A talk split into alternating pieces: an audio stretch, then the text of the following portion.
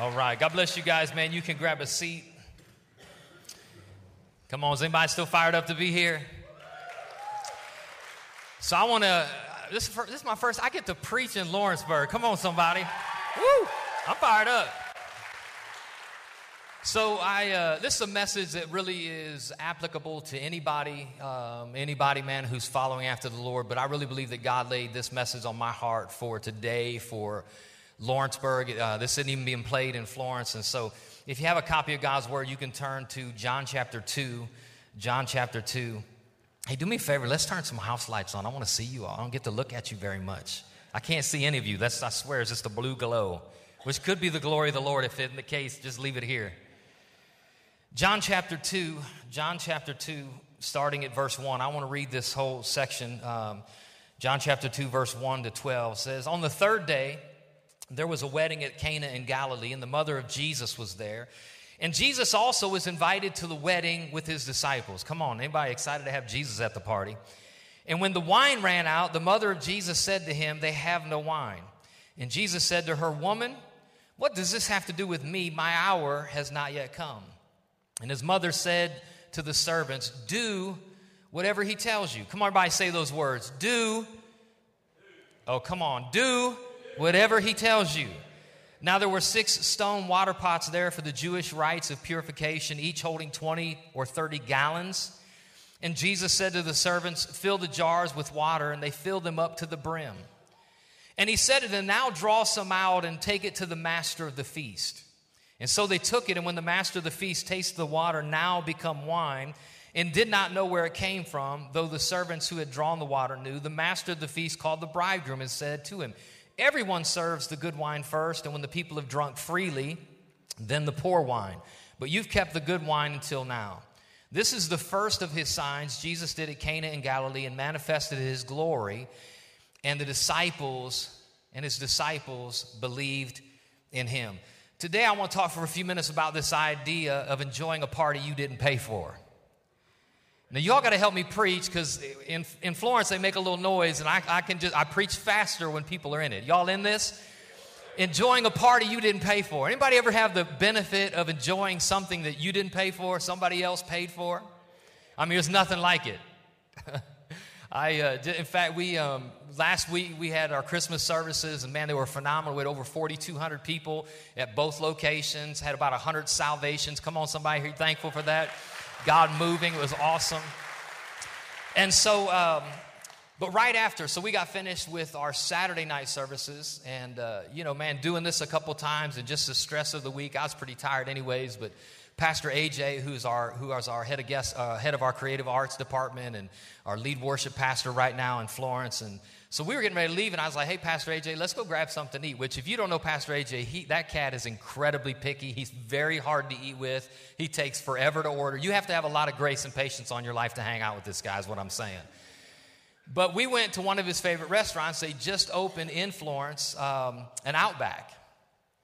Y'all got to make some noise, man. Outback. Come on, you can't, you can't go wrong with Outback. So we got in and we, we walked in, I mean, I, you know, you can imagine the area we live in in Florence and Lawrenceburg. Uh, a lot of people know me that I don't know. And so, you know, I walk in, everybody, hey, Pastor Stephen. There's a, a family there, and I, I kind of recognized them and chatted them up for a little bit. And, and uh, we were joking about who was going to buy whose meal. And I said, I feel like the Lord sent me here to buy your meal. And they're like, no, we're going to buy your meal. And so it was kind of a joke. I really, it was intended as a joke. I took it as a joke. But when we they got seated before us, but when we got seated, we got seated right behind them.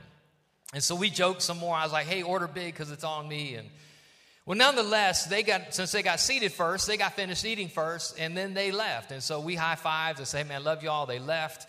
We finished up our meal, and the lady brings the bill and she says, Hey, it was taken care of for you. My meal just tasted better. Come on. Enjoying a party you didn't pay for I mean, so it was a great time. The best part was the manager um, of the new Outback. She's also a faith member. Come on. And so she brought us over their brand new boomerang dessert. Whoo! Y'all just need to drive to Florence for that. And so we left, man. It was such a great night of relaxation and seeing some people and hanging out with Pastor AJ and his family. But here's the thing, man. That was, that was free. I expected to pay. I walked away as free. Enjoying a party you didn't pay for, man. A lot of times we have come up in places and we got to go hang out at people's houses. They paid for the food, they paid for the entertainment, they paid the pay per view, they paid for the fight. All you did was show up and enjoy it. How many people here has ever enjoyed a party you didn't pay for? Well, this idea, come on, this is exactly what this story we just read about is about. In fact, the entire group of people got to party because someone else was willing to pay the price.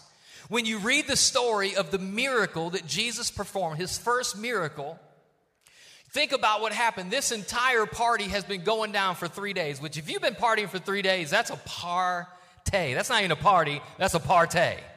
They've been partying for three days. They're celebrating this, this, this husband and wife coming together. They run out of wine, and Jesus shows up and performs his very first, first miracle. All the people get to enjoy this miracle, and they don't even know where it came from. Did you hear the text? Like, even the, even the head of the wedding feast, the wedding planner, didn't know where it came from. Someone in the background was working so they could celebrate. And that's what we do here in Lawrenceburg. I want you to see this. Check this out. He's, he makes it really clear when I say a party, I want to make sure that all the religious people don't get too upset at me. When I say a party, I'm talking about what happens when you come into a life giving relationship with Jesus. If you got saved and you're not experiencing a party, you didn't do it right. Because when we come to Jesus, Jesus is the one who paid the price for us to have a party. He's the one who died on the cross. He's the one who gave up his life so we could have joy and life and peace and hope. He gave it all so we could have it all. And so when I'm talking about a party, I'm talking about the life that's found in knowing Jesus as the Lord and Savior of your life. Check out in Luke chapter 15, verse 27. Listen to this. This is in the story of the prodigal son when he runs away from the father's house and he gives his life back and he comes home. And notice what it says. The servant replied, It's your, it's your younger brother. He returned home and your father is throwing, come on, what? A party to celebrate his homecoming. Do you know the Bible says every time somebody gets saved that angels are partying in heaven? Come on, I'm, I don't know about you, but I used to party back in the day and I've given my life to Christ and I'm still about the party, but I'm about the party that Jesus paid for for us to celebrate. So listen to this story for a minute. It says, When the wine ran out, the mother of Jesus said to him, They have no wine. And Jesus said to her, Woman, which only Jesus can get away with calling his mom that. My son better never. Woman, I'm to say one more time because I'm way up here and nobody can reach me. Woman, what does this have to do with me? My hour has not yet come. And his mother said to the servants, Do whatever he tells you to do. Now, I just want you to just check this out for a minute. I want you to lean in and I want us to appreciate for a moment the faith of Mary.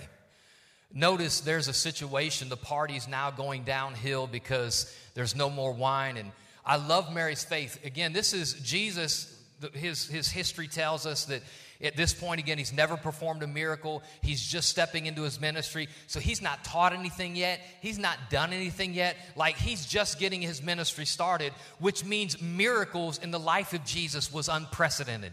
What I want you to know today is that God can't just do what you've seen him do, God can do unprecedented things in your life.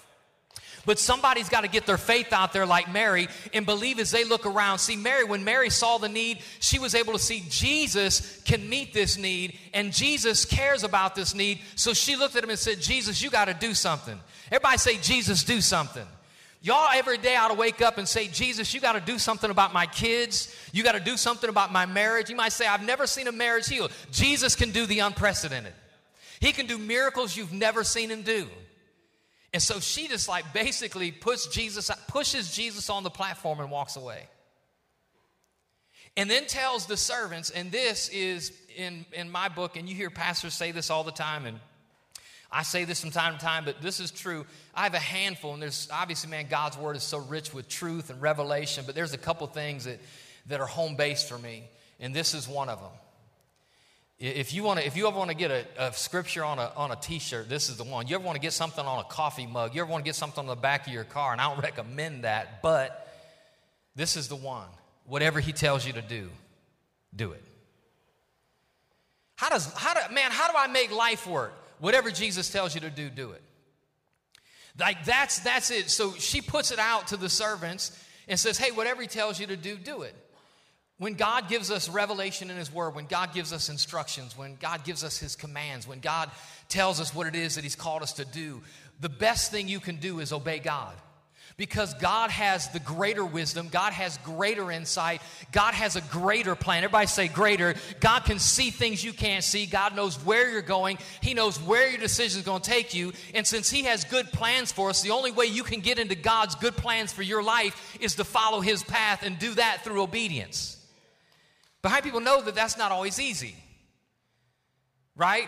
God opportunities are rarely attractive, so they're often avoided. Like on the surface, some of the, some of the things that God calls us to do oftentimes aren't really attractive. Tells these servants, hey, go fill the water pots. I, I'm out.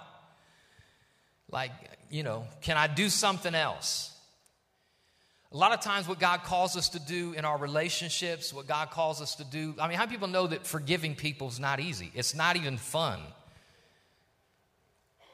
Like, I've never walked up to somebody and said, Hey, I got an issue with you in my heart, and I just need to get it right between you and the Lord. Will you forgive me? Like, that's never fun, but it's always worth it. To be, be a generous giver. The enemy will get in your head and say you're going to have less. But God knows, man, again, obedience. Whatever He tells you to do, do it. Whatever God, God's whispering something in some of your ears, and He's been kind of harping at you, man. You feel the presence of the Holy Spirit pulling you in a direction. Some of you, He's called some of you to walk away. He's called some of you to hang up. He's called some of you to disconnect. He's called some of you to dive in. He's called some of you to take the next step. Come on, you're wondering, what do I do to get there? Whatever He tells you to do, shout it, do it. Come on, whatever He tells you to do, do it. You know, I mean, again, it's uh, this idea, again, it's not always attractive. That's why people avoid obedience. It's not always easy. It's not always culturally acceptable to do what God tells you to do. It's not always convenient to do what God tells you to do. Again, eight years ago, my wife and I, we packed up and we moved to a state. We didn't know a soul. We didn't have any friends, any family, any connection. We didn't know a, a person. We not only got up and moved to a place we didn't know anybody, we pulled all of our kids out of school where they had all of their friends. I want you to know something. That was not an easy move, moving from Ohio, where we were born and raised, to come to a state we had never visited. But I'm telling you something. I'm glad I did it. Do you know why? Whatever He tells you to do, do it. If you'll do it, it'll prosper. Here we are eight years later, and God's been blowing up the ministry of Faith Church. Come on, somebody. I'm telling you, whatever He tells you to do, do it. That's why, for me, you know, Pastor Caleb and Miss Ashton moving up here, whatever God tells you to do, do it, man. They moved up here and God honored that. The worst thing they can do, some of you might say, Pastor Caleb, you just need to stay here. The worst thing Pastor Caleb can do is stay here. Do you know why? Because whatever he tells you to do, come on, everybody shout, do it. You got to do it. So keep going. What was it that the servants were told to do? I, I love this, man. Some manual labor is what they got told to do. Check this out. John chapter 2, verse 6 says, Now there were six stone water jars there for the Jewish rites of purification, each holding 20 or 30 gallons. And Jesus said to the servants, Fill the jars with water, and they filled them up to the brim. There's some overachievers right there. Come on. How many people would have left like this much? Like they went all the way to the brim. And he said to them, Now draw some out and take it to the master of the feast. So they took it. So I mean, think about think about the amount of labor that they got called to. I mean, wasn't nothing attractive about it. Jesus looks at this group of servants and says, "Your job to make the party possible. Come on, that's what I'm here to talk about is enjoying a party you didn't pay for. Jesus said, in order for the party to keep going, you got to fill the water pots. And so back in that day, come on, there wasn't a, wasn't a spigot you turned on and inserted a hose and just squeezed the trigger. In order to get 20 or 30 water pots, seven of them full, or seven water pots full with 20 or 30 gallons, you know what they had to do? Come on, a bucket at a time. They would drop a bucket in a well. I don't know if it was by a rope.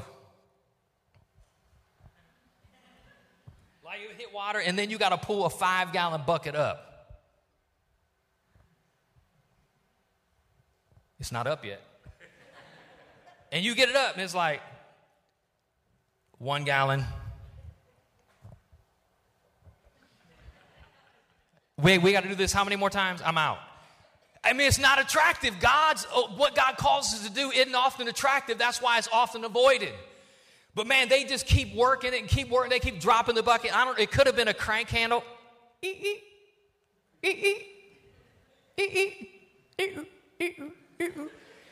I don't know, but imagine filling up seven water pots with 20 or 30 gallons each, a bucket at a time. Come on, that's some work. And that's not just some work, that's some faith. But they knew this in order for a party to happen, someone had to fill the water pots. And what I want you to know, listen to this, is obedient actions make parties possible. For us here at Faith Church, I want you to know something. One of the things that God's called us to do is to make parties possible in Middle Tennessee. What God's called us to do to build a building, what God's called some of you to do, that you show up here every Sunday, what you're doing is you're filling the water pot. Some of you feel like you're insignificant and you're not important because you're just putting out chairs or you're putting up pipe and drape, or you're running wires. I want you to know you're the servant filling a water pot so someone who don't even know what you're doing can have a party. That's why we do what we do. See, sometimes we don't get it. We feel like we're insignificant. We feel like what we're doing, oftentimes, in life doesn't matter. Like we feel like if we're not the person on the stage, we don't count. And the crazy thing is, the Apostle Paul talking about the body of Christ the body is individual Christ followers coming together as the collective to be the body. And he even makes the point, man, like, hey, little, what, what seems like an insignificant member, come on, like a little toe. Like, I'm, don't nobody need that. No, that, listen, kick that baby in the middle of the night. See how important it is. What God is telling us is that every person in the body matters because every person working, every person filling water pots makes parties possible. Come on, somebody, that's why we do what we do. And if someone doesn't fill the water pots, there won't be a party. Here's a question for just a few minutes. I'm not going to go long today. If someone doesn't fill the water pots, there's no party. See, the people inside of the party, they were a benefit of the servant's belief. They benefited from what the servants believed. Have you ever, have you ever, have you ever like gotten favor because of someone else's faith? Someone else believed something for you. Someone else believed and, and you got the benefit from it. Come on, some of you in this room, because your mama or your daddy or your grandma prayed you in when you didn't know about God, you didn't care about God. They were on their face praying for you, calling out your name before Jesus, and you're a benefactor of their belief. You, t- you got the favor of their faith. Come on, somebody. I'm telling you that you can have faith for someone else and God move on their behalf because you're willing to work in the background to fill the water pot so they can have a party.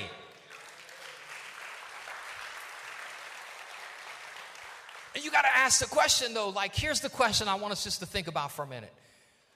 Again, this is known as the first miracle of Jesus.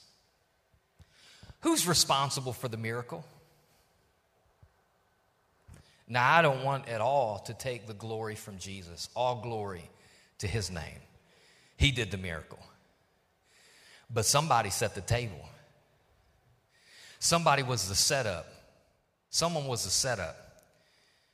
Someone, someone set the stage for his glory to show up. And you say, well, well, who were they? We don't know. They have no name, no fame, no popularity. We don't know where they came from. We don't know where they went. But we know in that moment that their effort and their faith made a difference so people could have a party. And this group of nobodies did their part and here's what happens as a result of them laboring in the background, of them providing what's needed to fill water pots. Here's what we find out in John chapter 2, verse 11. Listen to this. It says, This is the first. Everybody here, read this verse with me. This is the first of his signs Jesus did at Cana in Galilee and manifested his glory, and his disciples believed in him. Listen to what happened. So again, these, these servants working in the background to crank up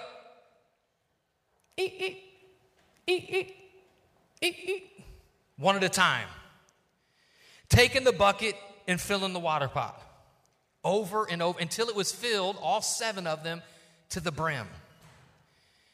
And they work that tediously and that hard. Nobody knows who they are, nobody knows anything about them. But as a result of their faith and as a result of their effort, we read that verse right there that Jesus was able to perform a sign. You know what signs are for, don't you? Signs point in a direction. And Jesus was able to display his glory, and the disciples believed in him. So, this group of no name, nobody who seems to be insignificant, which, by the way, significance is never measured in the moments. True, significance is measured in eternity. You may feel like what you gave, what you said, what you do don't matter. I'm telling you, you will find out in eternity that what you did had a big impact every time you obey God. And so, because they're obedient to do whatever Jesus told them to do. Jesus said, fill the water pots, they're going to fill the water pots. Check out what happens. Jesus has a platform for his first miracle that triggers a greater faith in the disciples. His reputation begins to spread. Faith around the community at that time begins to gain momentum. In fact, oftentimes in the New Testament, what we read is that people brought, uh, people brought other sick people to Jesus because they heard of his reputation. What reputation? The reputation that he can do anything. Where did that reputation start? It started in Cana of Galilee because somebody was willing to do the work to set the table to fill water pots so someone could have a party. What I've come to tell you today is sometimes we feel like what we're doing doesn't matter and we feel like it's just tedious labor and nobody's paying attention to and nobody knows my name and nobody's patted me on the back and nobody's appreciated me. And some of you in a place, maybe it's here where you're ready to step out of ministry, you're tired of showing up and setting chairs up and it doesn't matter. And some of you are, are tired of coming in early on Sunday morning, like you're ready to go back to the, to the other church you came from where you can just show up and sit down. But what I'm telling you is, you are the servant and you're filling water pots. And every time we fill a water pot, God shows up and throws a party. And I'm telling you, the name of Jesus is going to be celebrated throughout this community if we'll be diligent to do our part. But what's it going to take to do it? Whatever He tells you to do. You say, well, what's He telling me to do? Here's what I know He's not telling you to do. Let's start with that. He's not telling you to do nothing. If you're doing nothing, I can tell you you're doing it wrong. Jesus is never going to say, uh, Don't do anything. How do I know? He's like, Pastor, wait a minute. Come on, that's that's pretty bold to say that. Are you sure you say it? Here's how I know. Is because when he called us to follow him, he called us to lay down our entire life and give it to him. Those who are called to follow him are called to lay down their life, to pick up their cross and follow him, to give it all. Even when nobody's paying attention, even when you can't give as much and maybe as sacrificially as somebody else gives. I'm just telling you, you're filling water pots. Some of you, when you go out of your way to walk across a room and, and speak something to somebody to, at the workplace, like God just lays, you just want to encourage them and speak life you're like, I'm already so busy. I don't, I don't want to go over there. I, it's just not worth it. It's not going to matter. I'm telling you, you're filling water pots. So there can be a party. Sometimes when you help somebody, nobody else knows you helped them, but that person, you paid a bill for them. You went and loved on them. You went and showed up at their house and helped them move. And nobody else knew. You just a no name servant, but you're filling water pots so someone else can have a party. So here's what I want to tell you today there's only one Jesus, and you're not it, and neither am I. So the role of Jesus is filled. Amen? Come on, people thankful I'm not him and you're not him, but he's him. His role's filled, but let me tell you, there's still, there's still some jobs wanted. If you open up the, the pages and you scroll down, you'll find there's always room for another servant who's willing to fill some water pots. And so I just want to I came here today really for that. Tell you, this is our water pot. Ingram Sal's our water pot. Lawrenceburg, Pulaski. This region is our water pot. And we're going to keep doing whatever he tells us to do. We're going to keep filling it. And we're going to provide him a platform so our friends and our family members and our community can come to see his signs and experience his glory and believe in the Messiah as their Savior. Come on, who's down for that?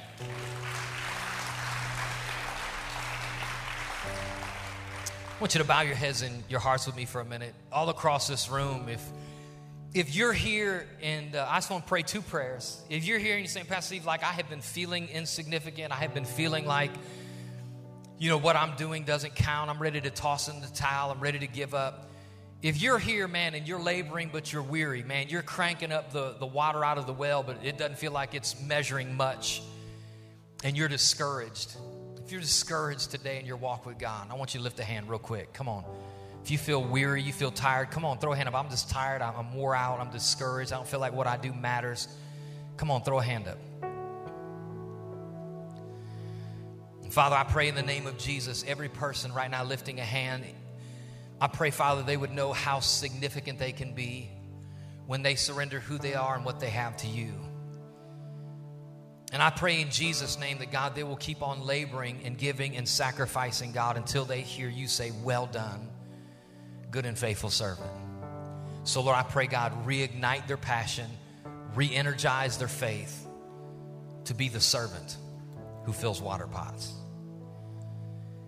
Come on, the rest of you in this room, listen, if you're here and like maybe God's called you to do something and you've just been like, you know, just sitting here, man, I've just been disobedient. I've been I've been wrestling to do what God's called me to do. If that's in church, in, in family, in money, in relationships, if you're in this room and man, God's called you to do something, you're just struggling. You're just honest enough to say, I've been struggling to be obedient. I want you to lift a hand real high. I'm going to pray that God ignites your faith. Come on. All over this room, throw it up real high. Man, I've been struggling to be obedient. Father, I thank you again for every person. I pray in Jesus' name that God, where there's doubt, where there's worry what might happen. I pray, Father God, that you'll resolve all of that. I pray, God, increase the faith of every person who's struggling to be obedient. And I pray, God, help them, God, to do whatever you've said to do. God, to step out, to step out, to step out. Obedience is always the key to every victory. Obedience is always the key to every victory. And Father, I thank you for it in Jesus' name. And everybody who agrees said, Amen. Come on, can we lose our mind for Jesus all across this room? Come on, let's stand to our feet and want to worship the Lord before we go out of this place.